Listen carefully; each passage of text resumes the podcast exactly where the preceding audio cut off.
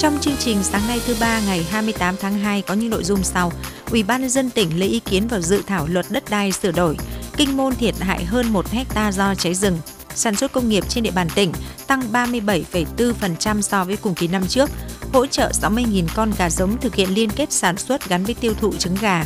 Ninh Giang sẵn sàng cho lễ hội đền tranh và đón nhận di sản phi vật thể quốc gia. Cũng trong chương trình có các bài viết Kinh môn hoàn thành đồ ải, nông dân đẩy nhanh làm đất gieo cây lúa đông xuân.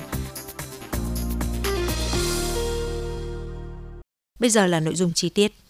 Sáng qua 27 tháng 2, tỉnh ủy, Hội đồng Nhân dân, Ủy ban Nhân dân, Ủy ban Mặt trận Tổ quốc tỉnh tổ chức gặp mặt kỷ niệm 68 năm Ngày Thầy thuốc Việt Nam 27 tháng 2 1955, 27 tháng 2 2023 và biểu dương trao thưởng các điển hình tiên tiến ngành y tế. Dự buổi gặp mặt có Ủy viên Trung ương Đảng, Bí thư tỉnh ủy Trần Đức Thắng, Phó Bí thư Thường trực tỉnh ủy, trưởng đoàn đại biểu Quốc hội tỉnh Lê Văn Hiệu, Phó Bí thư tỉnh ủy, Chủ tịch Ủy ban Nhân dân tỉnh Triệu Thế Hùng, Phó Chủ tịch Thường trực Hội đồng Nhân dân tỉnh Nguyễn Thị Ngọc Bích, các đồng chí trong ban thường vụ tỉnh ủy và các tập thể cá nhân xuất sắc được khen thưởng. Trải qua 68 năm xây dựng và phát triển, ngành y tế Hải Dương đã nỗ lực phấn đấu, không quản gian khổ, hy sinh thực hiện tốt nhiệm vụ bảo vệ chăm sóc, nâng cao sức khỏe cán bộ chiến sĩ và nhân dân, ngày càng trưởng thành và lớn mạnh về mọi mặt. Hàng năm, ngành y tế Hải Dương đã kịp thời tham mưu quản lý chỉ đạo các đơn vị thuộc ngành trong việc thực hiện nhiệm vụ chuyên môn, đạt được nhiều kết quả tích cực, đặc biệt trong cuộc chiến chống đại dịch COVID-19 vừa qua ngành y tế đã huy động hàng nghìn cán bộ y tế tham gia công tác phòng chống dịch tại Hải Dương và tổ chức chi viện chống dịch cho các tỉnh Bắc Ninh, Bắc Giang, Thành phố Hồ Chí Minh và Bình Dương. Nhiều cán bộ y tế phải xa gia đình, xa người thân để chống dịch. Có cán bộ đã nhiễm COVID-19, có cán bộ đã tử vong, thương tật, stress tâm lý. Trong khi làm nhiệm vụ, đã để lại ấn tượng mạnh mẽ về phẩm chất tốt đẹp của người thầy thuốc trong lòng nhân dân. Tại lễ kỷ niệm 68 năm Ngày Thầy thuốc Việt Nam 27 tháng 2, thay mặt lãnh đạo tỉnh ủy, Hội đồng nhân dân, Ủy ban nhân dân, Bí thư tỉnh ủy Trần Đức Thắng phát biểu ghi nhận và biểu dương những thành tựu xuất sắc của đội ngũ thầy thuốc, cán bộ nhân viên ngành y tế Hải Dương. Bí thư tỉnh ủy đề nghị ngành y tế tập trung giải quyết những điểm nghẽn khó khăn vướng mắc mà ngành y tế đang phải đối mặt hiện nay đó là đảm bảo cung ứng đủ thuốc, hóa chất, trang thiết bị cho công tác phòng bệnh, khám chữa bệnh, xây dựng cơ chế để ổn định, thu hút và phát triển nguồn nhân lực y tế và đề xuất cơ chế chính sách giúp ổn định tự chủ bệnh viện. Bí thư tỉnh ủy Trần Đức Thắng yêu cầu ngành y tế nâng cao năng lực hệ thống y tế dự phòng gắn với y tế cơ sở với phương châm phòng bệnh hơn chữa bệnh, tập trung đầu tư đảm bảo chất lượng khám điều trị và chăm sóc toàn diện tại các trung tâm y tế tuyến huyện và bệnh viện tuyến tỉnh cho người bệnh với phương châm lấy sức khỏe của người dân, người bệnh làm trung tâm tiếp tục ra soát đề xuất các giải pháp thực hiện chuyển đổi số, tăng cường ứng dụng công nghệ thông tin theo hướng xây dựng y tế thông minh với ba nội dung chính là phòng bệnh thông minh, khám chữa bệnh thông minh và quản trị y tế thông minh. Đẩy mạnh cải cách thủ tục hành chính trong cung ứng dịch vụ công của ngành y tế tỉnh, tăng cường công tác giáo dục các đường lối chủ trương của Đảng, pháp luật của nhà nước, học tập theo tấm gương đạo đức Hồ Chí Minh, giáo dục phẩm chất chính trị, các giá trị văn hóa truyền thống, y đức, đạo đức nghề nghiệp của cán bộ y tế trong ngành để xứng đáng lương y như từ mẫu, Nhân lễ kỷ niệm, Ủy ban nhân dân tỉnh quyết định công nhận tập thể lao động xuất sắc cho 20 tập thể, tặng bằng khen và tiền thưởng cho 7 tập thể, 37 cá nhân thuộc ngành y đã có thành tích hoàn thành xuất sắc nhiệm vụ công tác năm 2022 các sở ban ngành tổ chức xã hội và một số địa phương cần nghiên cứu sâu và kỹ hơn những quy định của luật đất đai sửa đổi với thực tế khi áp dụng thực hiện luật đất đai cũ để đóng góp ý kiến vào dự thảo luật đất đai sửa đổi gửi về Sở Tài nguyên và Môi trường tỉnh trước ngày 10 tháng 3. Đây là ý kiến chỉ đạo của Ủy viên Ban Thường vụ tỉnh ủy, Phó Chủ tịch Thường trực Ủy ban nhân dân tỉnh Lưu Văn Bản trong hội nghị lấy ý kiến vào dự thảo luật đất đai sửa đổi tổ chức sáng 27 tháng 2. Ủy viên Ban Thường vụ tỉnh ủy, Phó Chủ tịch Thường trực Ủy ban nhân dân tỉnh Lưu Văn Bản trực tiếp nghe các ý kiến đóng góp vào dự thảo luật đất đai sửa đổi và chỉ đạo những vấn đề các địa phương cũng như cơ sở ban ngành cần đóng góp cụ thể và rõ hơn để luật sát với thực tế, giúp các cơ quan khi thực hiện nhiệm vụ theo luật thuận lợi hơn. Đến thời điểm này, các ngành địa phương đã cơ bản lấy ý kiến nhân dân, cán bộ công chức viên chức lao động, đoàn viên, hội viên đảm bảo theo tiến độ. Tại hội nghị có 32 ý kiến đóng góp trực tiếp, trong đó có 15 ý kiến của các huyện, thị xã, thành phố và xã phường, 17 ý kiến của các sở ban ngành đoàn thể và tổ chức xã hội. Đại biểu các huyện, thị xã, thành phố, ý kiến nhân dân đóng góp cho dự thảo luật xoay quanh các quy định về sở hữu đất nông nghiệp, đất rừng, vấn đề thu hồi đất tái định cư cho người dân sau khi thu hồi đất, cần quy định rõ về giá đất trong quá trình thu hồi, vấn đề thu thuế đất trong giao dịch mua bán lãnh đạo các sở ngành tỉnh có ý kiến về quy định danh giới đất, các vấn đề tặng cho đất, thẩm quyền giải quyết tranh chấp đất đai, đất có liên quan đến yếu tố nước ngoài, cần phân định rõ ràng về thẩm quyền giải quyết tranh chấp đất đai một cách rõ ràng cụ thể hơn cho từng cơ quan tránh trồng chéo tham gia ý kiến về việc mở rộng hạn mức nhận chuyển nhượng quyền sử dụng đất nông nghiệp của hộ gia đình cá nhân, mở rộng đối tượng nhận chuyển nhượng quyền sử dụng đất trồng lúa theo quy định của luật đất đai, Sở Nông nghiệp và Phát triển Nông thôn đề nghị cần thay đổi. Bà Phạm Thị Đào, Phó Giám đốc Sở Nông nghiệp và Phát triển Nông thôn tỉnh Hải Dương trao đổi. Tại dự thảo luật đất đai thì đã điều chỉnh nội dung hạn mức này lên là không quá 15 lần hạn mức giao đất nông nghiệp và giao trách nhiệm cho Ủy ban nhân dân tỉnh quy định. Tuy nhiên thì với hạn mức 15 lần hạn mức giao đất tức là khoảng 30 hecta đối với tỉnh Hải Dương thì ờ, chúng tôi cũng thấy là, Sở Nông nghiệp cũng thấy là vẫn chưa đảm bảo để khuyến khích đầu tư vào nông nghiệp. Vì vậy mà đề xuất hạn mức chuyển nhượng sử dụng đất nông nghiệp của hộ gia đình và cá nhân lên khoảng từ 800 đến ờ, 80 đến 100 hecta đối với lại cả đất hàng năm, hoặc bỏ hạn mức này và giao quyền chủ động cho Ủy ban nhân dân tỉnh căn cứ vào phương án sản xuất hoặc dự án đầu tư để giao hạn mức chuyển nhượng sử dụng đất nông nghiệp góp ý về lĩnh vực thu hồi đất, bồi thường hỗ trợ khi nhà nước thu hồi đất, hỗ trợ ổn định đời sống việc làm đối với việc thu hồi đất. Ông Phạm Đức Hội, Phó Chủ tịch Thường trực Hội Nông dân tỉnh tham gia ý kiến. Cũng đề nghị là có cần có cái chính sách riêng đặc thù để hỗ trợ đào tạo nghề, giới thiệu việc làm, tạo việc làm cho người có đất bị thu hồi cũng như các chính sách đặc thù về an sinh xã hội như hỗ trợ về bảo hiểm xã hội,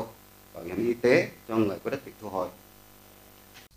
Cũng về lĩnh vực thu hồi đất, bồi thường hỗ trợ khi nhà nước thu hồi đất, hỗ trợ ổn định đời sống việc làm đối với việc thu hồi đất, ông Đoàn Quang Định, Chủ tịch Hội luật gia tỉnh tham gia ý kiến.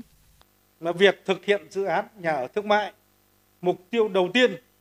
mà chủ đầu tư hướng tới là lợi nhuận. Trong khi đó thì dự thảo luật lại đưa ra dự án này vào danh mục dự án do nhà nước thu hồi đất. Điều này sẽ dẫn đến có nguy cơ doanh nghiệp lợi dụng. Đấy, thì đây cũng báo cáo các ông chí là theo chúng tôi thì nhiều luật gia tức là có thảo luận là nhà ở thương mại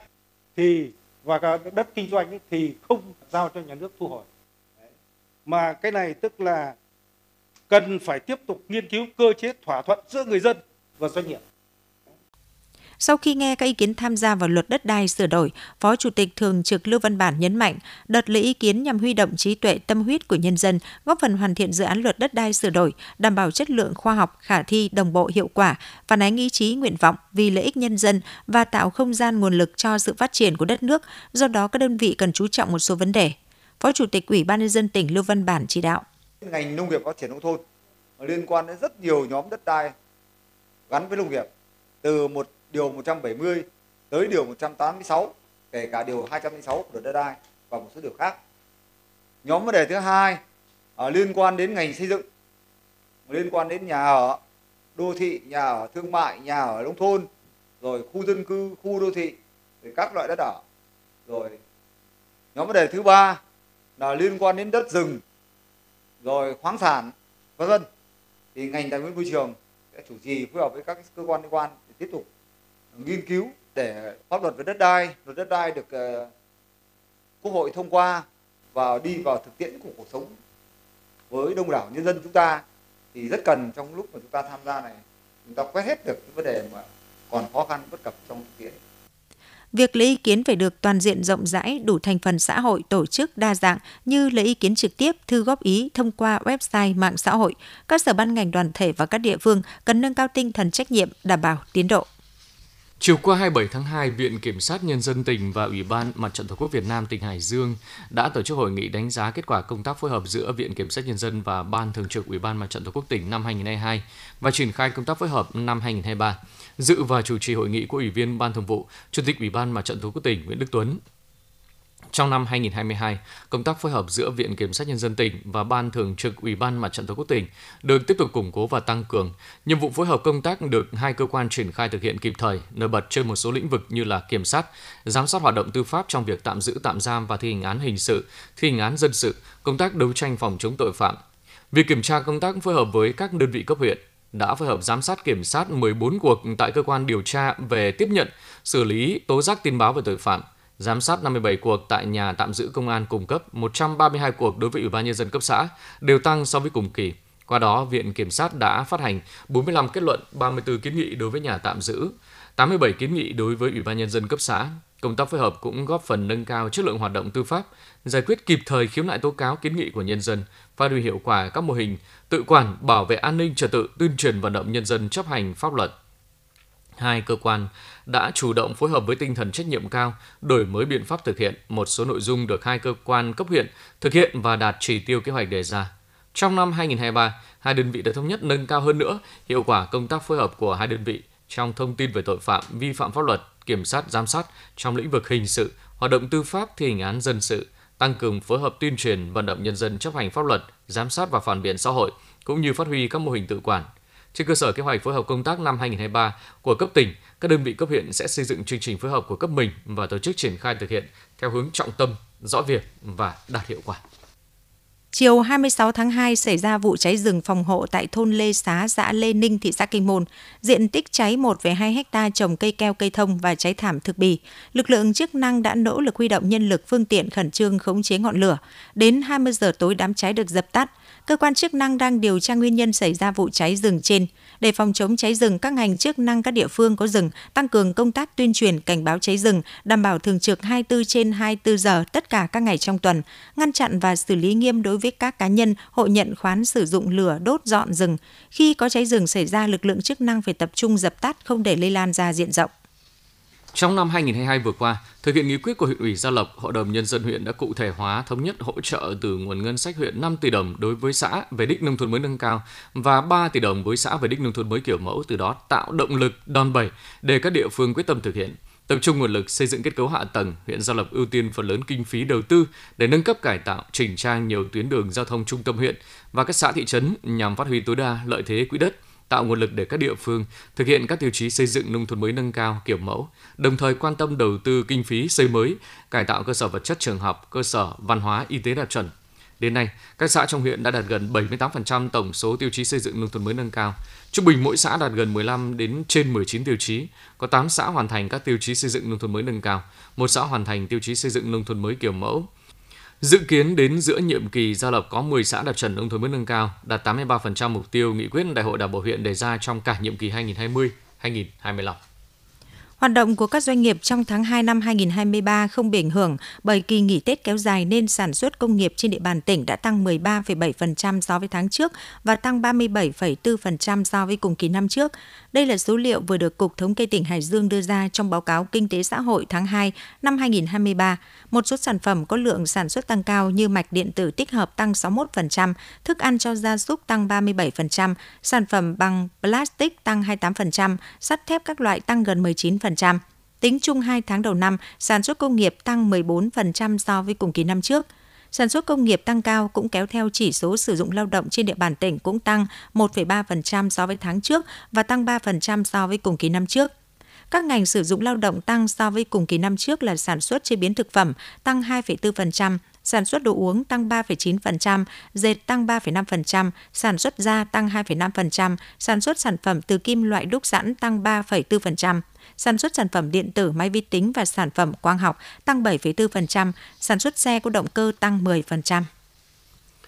Thực hiện chính sách hỗ trợ liên kết sản xuất và tiêu thụ sản phẩm nông nghiệp của Ủy ban nhân dân tỉnh, Sở Nông nghiệp Phát triển nông thôn đã trao hỗ trợ 60.000 con gà giống Ai Cập, hướng chứng cho Hợp xã chăn nuôi và dịch vụ thương mại Cẩm Đông, đơn vị chủ trì thực hiện kế hoạch liên kết sản xuất gắn với tiêu thụ sản phẩm trứng gà trên địa bàn huyện Cẩm Giàng.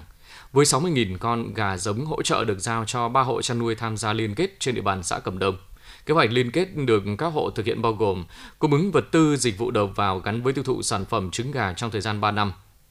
với sản lượng dự kiến tiêu thụ 15 triệu quả một lứa. Trong chăn nuôi phải thực hiện quy trình chăn nuôi khép kín và áp dụng quy trình chăn nuôi an toàn sinh học, an toàn dịch bệnh do Bộ Nông nghiệp và Phát triển nông thôn ban hành. Sản phẩm tạo ra được dán tem chứng nhận của Hợp tác xã chăn nuôi và dịch vụ thương mại Cẩm Đông và được tiêu thụ tại các siêu thị nhà hàng và bếp ăn công nghiệp trường học. Ngoài ra, các hộ thực hiện liên kết được ưu tiên tham gia các chương trình xúc tiến thương mại của tỉnh. Theo Sở Nông nghiệp Phát triển Nông thôn, trong giai đoạn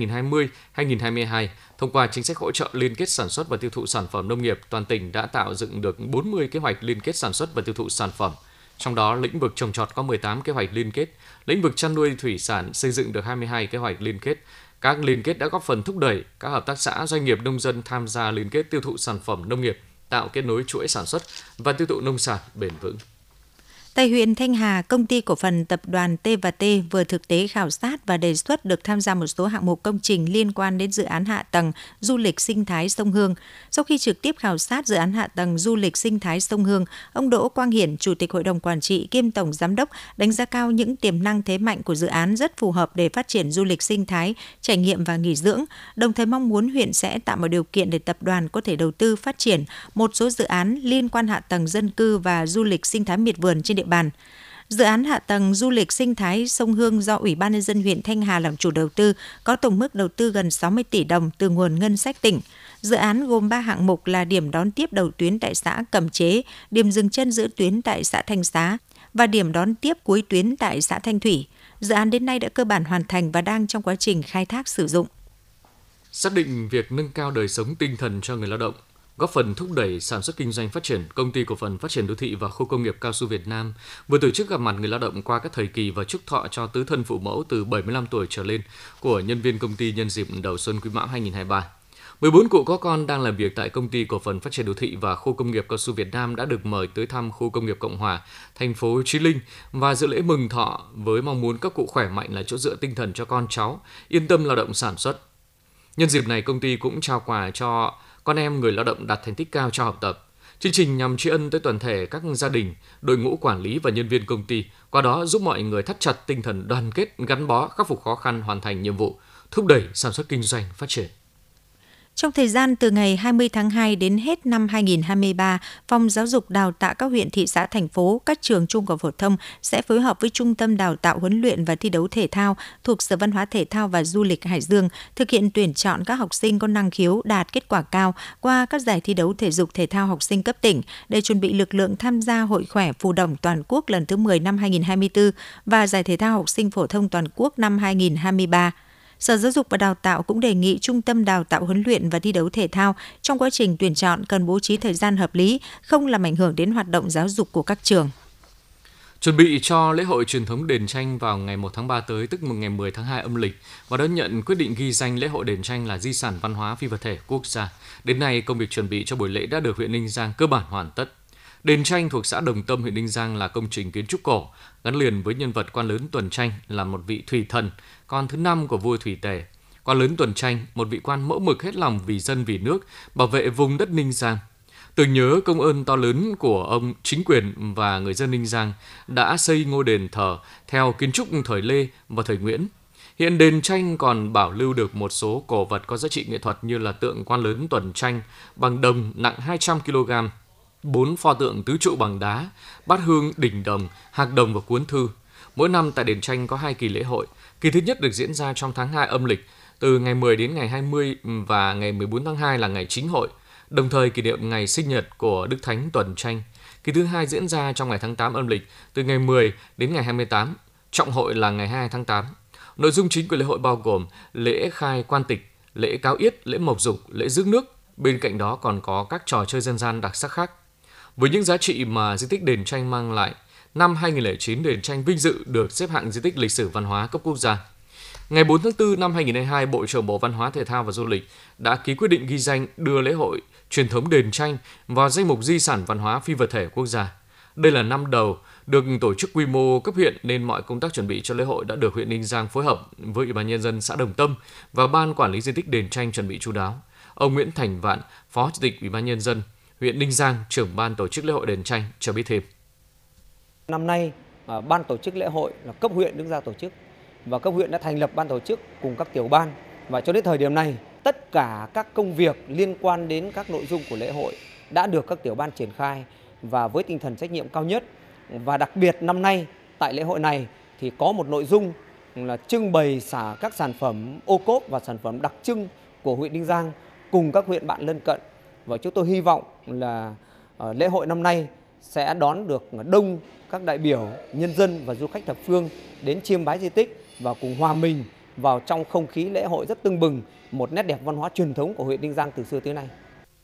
Chỉ còn ít ngày nữa là lễ hội truyền thống đền Long Động năm 2023 huyện Nam Sách sẽ chính thức khai hội. Đây là năm đầu tiên lễ hội được tổ chức với quy mô cấp huyện, do đó mọi công tác chuẩn bị đã được ban tổ chức lễ hội của huyện Nam Sách, các ngành chuyên môn phối hợp với xã Nam Tân, ban quản lý đền và hội đồng mạc tộc triển khai tích cực. Công tác tuyên truyền trực quan cho lễ hội đã được ban tổ chức lễ hội huyện đẩy mạnh với cờ hồng kỳ đã được trang hoàng từ chân cầu Hàn, chân cầu Bình, ngã ba xã Đồng Lạc về đến xã Nam Tân cắm trên 600 hồng kỳ, cờ thần từ quốc lộ 37 về đến khu vực đền, đến điện Sùng Đức và ra khu lăng Quang Trạng. Trung tâm Văn hóa Thông tin Thể thao huyện đã phối hợp hoàn thiện 40 cột treo 40 banner hai mặt từ quốc lộ 37 về khu vực trong và ngoài đền. Để phục vụ cho nhân dân, du khách thập phương về với lễ hội, một bãi đỗ xe với diện tích hơn 8.000 m2, sức chứa 300 xe cũng được đưa vào sử dụng. Đến thời điểm này, mọi công tác chuẩn bị cho các nghi lễ chính của lễ hội đã cơ bản hoàn tất như nghi thức trình trúc văn, nội dung của các đoàn nhạc cúng, chuẩn bị các mâm lễ đã phân công cụ thể cho các bộ phận tham gia phục vụ tại lễ hội. Lễ hội đền Long Động, xã Nam Tân, huyện Nam Sách sẽ diễn ra trong 3 ngày, từ ngày 28 tháng 2 đến mùng 2 tháng 3 năm 2023. Cho biết về việc công tác chuẩn bị cho lễ hội đã sẵn sàng, Đền Long Động thuộc thôn Long Động, xã Nam Tân là di tích lịch sử văn hóa được xếp hạng di tích lịch sử cấp quốc gia năm 1995. Nơi đây thờ lưỡng quốc trạng nguyên Mạc Đĩnh Trì, danh nhân thời nhà Trần thế kỷ 14. Ông nổi tiếng là vị quan thanh liêm chính trực và là người có tài ứng xử được vua Trần Anh Tông và Trần Minh Tông tin tưởng hai lần cử đi sứ phương Bắc. Đền Long Động còn là nơi thờ thủy tổ Hồng Phúc Đại Vương Mạc Hiển Tích, Đỗ Đệ Nhất Giáp, tức Trạng Nguyên khóa Bính Dần 1086 và Mạc Kiến Quang Đỗ Tiến Sĩ năm 1089 làm đến chức quan Thượng Thư Bộ Công đời Lý Nhân Tông. Trong khuôn viên đền còn có nhà tưởng niệm nữ anh hùng liệt sĩ Mạc Thị Bưởi. Với những giá trị lịch sử văn hóa của di tích, năm 2019, Ủy ban nhân dân tỉnh Hải Dương đã quyết định công nhận đền Long Động là một trong năm điểm du lịch cấp tỉnh trên địa bàn huyện Nam Sách. Thị xã Kinh Môn có diện tích hành tỏi vụ đông nhiều nhất tỉnh với hơn 3.800 hecta. Do đặc thù là cây trồng dài ngày nên việc đổ ải phục vụ sản xuất lúa vụ đông xuân phải muộn hơn các địa phương khác. Xí nghiệp khai thác công trình thủy lợi thị xã Kinh Môn đã thực hiện phương châm thu hoạch hành tỏi đến đâu, đổ ải ngay đến đó. Công tác gieo cấy cũng đang được nông dân đẩy nhanh, ghi nhận của phóng viên thời sự. Để có đủ nguồn nước phục vụ đồ ải trong điều kiện thời vụ sản xuất gấp, xí nghiệp khai thác công trình thủy lợi thị xã Kinh Môn đã chủ động theo dõi sát mực nước chiều cường trên các sông để vận hành mở tối đa các cống dưới đê, đưa nước vào kênh trục và kênh dẫn trên địa bàn. Việc đưa nước đồ ải tới các ruộng được thực hiện thu hoạch đến đâu đưa nước ngay đến đó. Với phương châm linh hoạt trong đưa nước đổ ải, đến nay, toàn thị xã Kinh Môn cũng đã hoàn thành đổ ải xong cho hơn 5.600 ha sản xuất lúa vụ đông xuân Ông Nguyễn Văn Chiến, Giám đốc xí nghiệp khai thác công trình thủy lợi thị xã Kinh Môn cho biết. Công tác ờ, đưa nước cho phục vụ sản xuất năm nay cơ bản là thuận lợi. Chất lượng nước thì tốt, ờ, độ mặn ờ, là thấp, mức ổn định cái 0,025 phần nghìn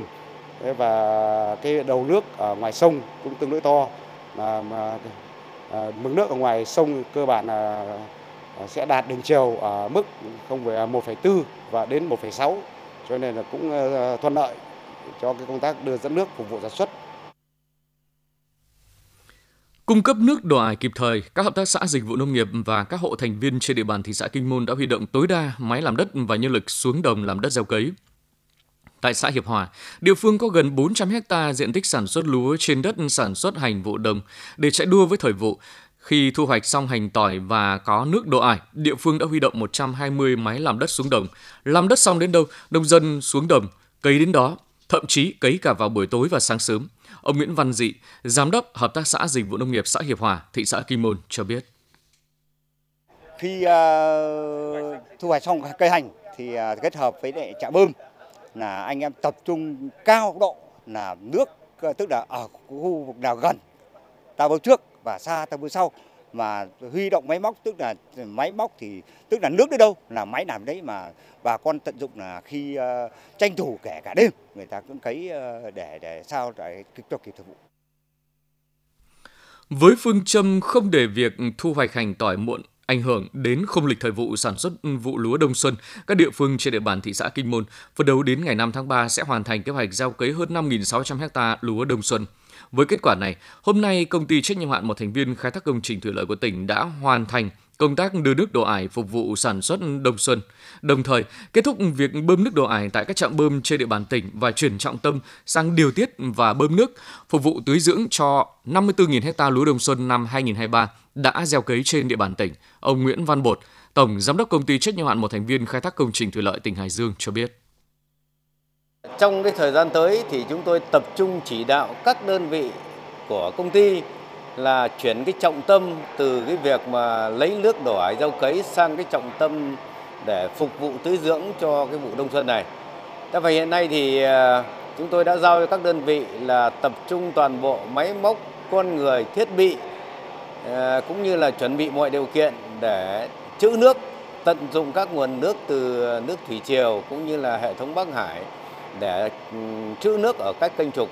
và chỗ nào cần nước trong cái điều kiện sinh trưởng của cây lúa và hoa màu thì chúng tôi phục vụ là đảm bảo thật tốt cho vụ đông xuân ờ, năm nay của tỉnh. Để việc tưới dưỡng cho lúa đông xuân đạt hiệu quả tránh thất thoát nước, công ty trách nhiệm hạn một thành viên khai thác công trình thủy lợi của tỉnh cũng đề nghị các đơn vị địa phương cần tăng cường kiểm tra đồng ruộng, phát hiện kịp thời những chân ruộng cánh đồng, nhất là những chân ruộng ở vàn cao, vùng khó khăn về nguồn nước, chủ động các biện pháp cấp nước kịp thời. Các tác xã dịch vụ nông nghiệp đẩy mạnh tuyên truyền, hướng dẫn bà con nông dân sử dụng nước tiết kiệm hiệu quả, đảm bảo đủ nước cho cây trồng sinh trưởng và phát triển tốt. Qua 14 năm phát động Ngày hội Chủ nhật đỏ do báo Tiền Phong phối hợp với Đoàn Thanh niên Cộng sản Hồ Chí Minh, Hội chữ thập đỏ các địa phương tổ chức đã trở thành sự kiện mang ý nghĩa nhân văn cao đẹp, thu hút sự tham gia trách nhiệm của đoàn viên thanh niên nói riêng và đông đảo nhân dân trong tỉnh nói chung, ghi nhận của phóng viên thời sự. Ngay từ sáng sớm Chủ nhật ngày 26 tháng 2, đông đảo tình nguyện viên là đoàn viên thanh niên và nhiều người dân thành phố Hải Dương đã tề tự về điểm hiến máu, ngày hội Chủ nhật đỏ để có cơ hội được chia sẻ khó khăn đối với những bệnh nhân đang cần máu. Với chị Vũ Thu Phương, Phó Bí thư Đoàn Thanh niên phường Ngọc Châu, thành phố Hải Dương, đây là lần hiến máu thứ 19 của chị. Là cán bộ đoàn ở cơ sở, chị luôn ý thức về trách nhiệm của bản thân với phong trào hiến máu tình nguyện, góp phần tuyên truyền lan tỏa ý nghĩa của hành động này với thanh niên tại địa phương – Chị Vũ Thu Phương chia sẻ. Tôi đã hiến máu từ năm 2013 đến nay đã được 19 lần. Hiến máu cứu người là muốn một trong những nghĩa cử cao đẹp là đoàn viên thanh niên của thành phố Hải Dương. Từ những giọt máu của mình, tôi mong muốn được góp phần để các bệnh nhân được sớm khỏi bệnh. À, sau mỗi lần hiến máu, tôi à, thấy sức khỏe của tôi cải thiện rõ rệt và có thể tăng cân được mấy cân nữa. Trong những năm trở lại đây, Chủ nhật đỏ không chỉ là ngày hội của riêng đoàn viên thanh niên mà đã lan tỏa với nhiều đối tượng thành phần trong xã hội. Ngày hội năm nay có thông điệp hiến máu cứu người, sinh mệnh của bạn và tôi. Ngay trong ngày đầu phát động, chương trình đã thu dung được 415 đơn vị máu, góp phần đem lại cơ hội điều trị và duy trì sự sống cho bệnh nhân bị tai nạn hoặc mắc bệnh hiểm nghèo tại các cơ sở y tế. Chị Dương Thị Hương Giang, Phó Bí thư tỉnh đoàn Hải Dương chia sẻ. Trong những năm gần đây thì chương trình Ngày Chủ nhật đỏ đã thực sự tạo một hiệu ứng rất là tốt đẹp ờ, trong cộng đồng xã hội, đặc biệt là ở trên địa bàn tỉnh Hải Dương. Và trong những năm vừa qua thì bên cạnh các hoạt động an sinh xã hội thì tỉnh đoàn Hải Dương đã phối hợp với Hội chữ thập đỏ tỉnh với sự đồng hành của báo Tiền Phong đã tổ chức rất thành công các chương trình hiến máu tình nguyện ờ, Ngày Chủ nhật đỏ và thu hút sự tham gia của đông đảo các bạn đoàn viên thanh niên, đặc biệt là các bạn sinh viên của các trường đại học cao đẳng trên địa bàn tỉnh ờ, của Hội Doanh nghiệp trẻ tỉnh và thông qua chương trình thì đã góp phần phát huy được tinh thần sung kích tình nguyện của ờ, các bạn trẻ cũng như là phát ờ, thể hiện được cái thông điệp về ờ, sự yêu thương, tinh thần đoàn kết và lan tỏa những giá trị tốt đẹp trong cộng đồng về ý nghĩa của chương trình hiến máu tình nguyện. Thời gian qua, các cấp bộ đoàn, Hội Liên hiệp Thanh niên và Hội Chữ thập đỏ trong tỉnh đã đẩy mạnh tuyên truyền vận động giúp cho mỗi cá nhân tập thể, đặc biệt là lực lượng đoàn viên thanh niên hiểu rõ về tầm quan trọng và ý nghĩa cao đẹp của việc hiến máu tình nguyện – Máu là nguồn sống không thể thay thế của mỗi con người. Mỗi ngày, mỗi giờ trôi qua, nhiều người bệnh đang phải đối mặt với sự hiểm nguy đến tính mạng trước nguy cơ không có đủ lượng máu kịp thời. Ngày hội Chủ nhật đỏ qua các năm luôn đồng hành sẻ chia với ước muốn của người bệnh, tiếp thêm sức mạnh nghị lực để họ trở lại cuộc sống bình thường, lan tỏa tình yêu thương, lòng nhân ái đến với cộng đồng.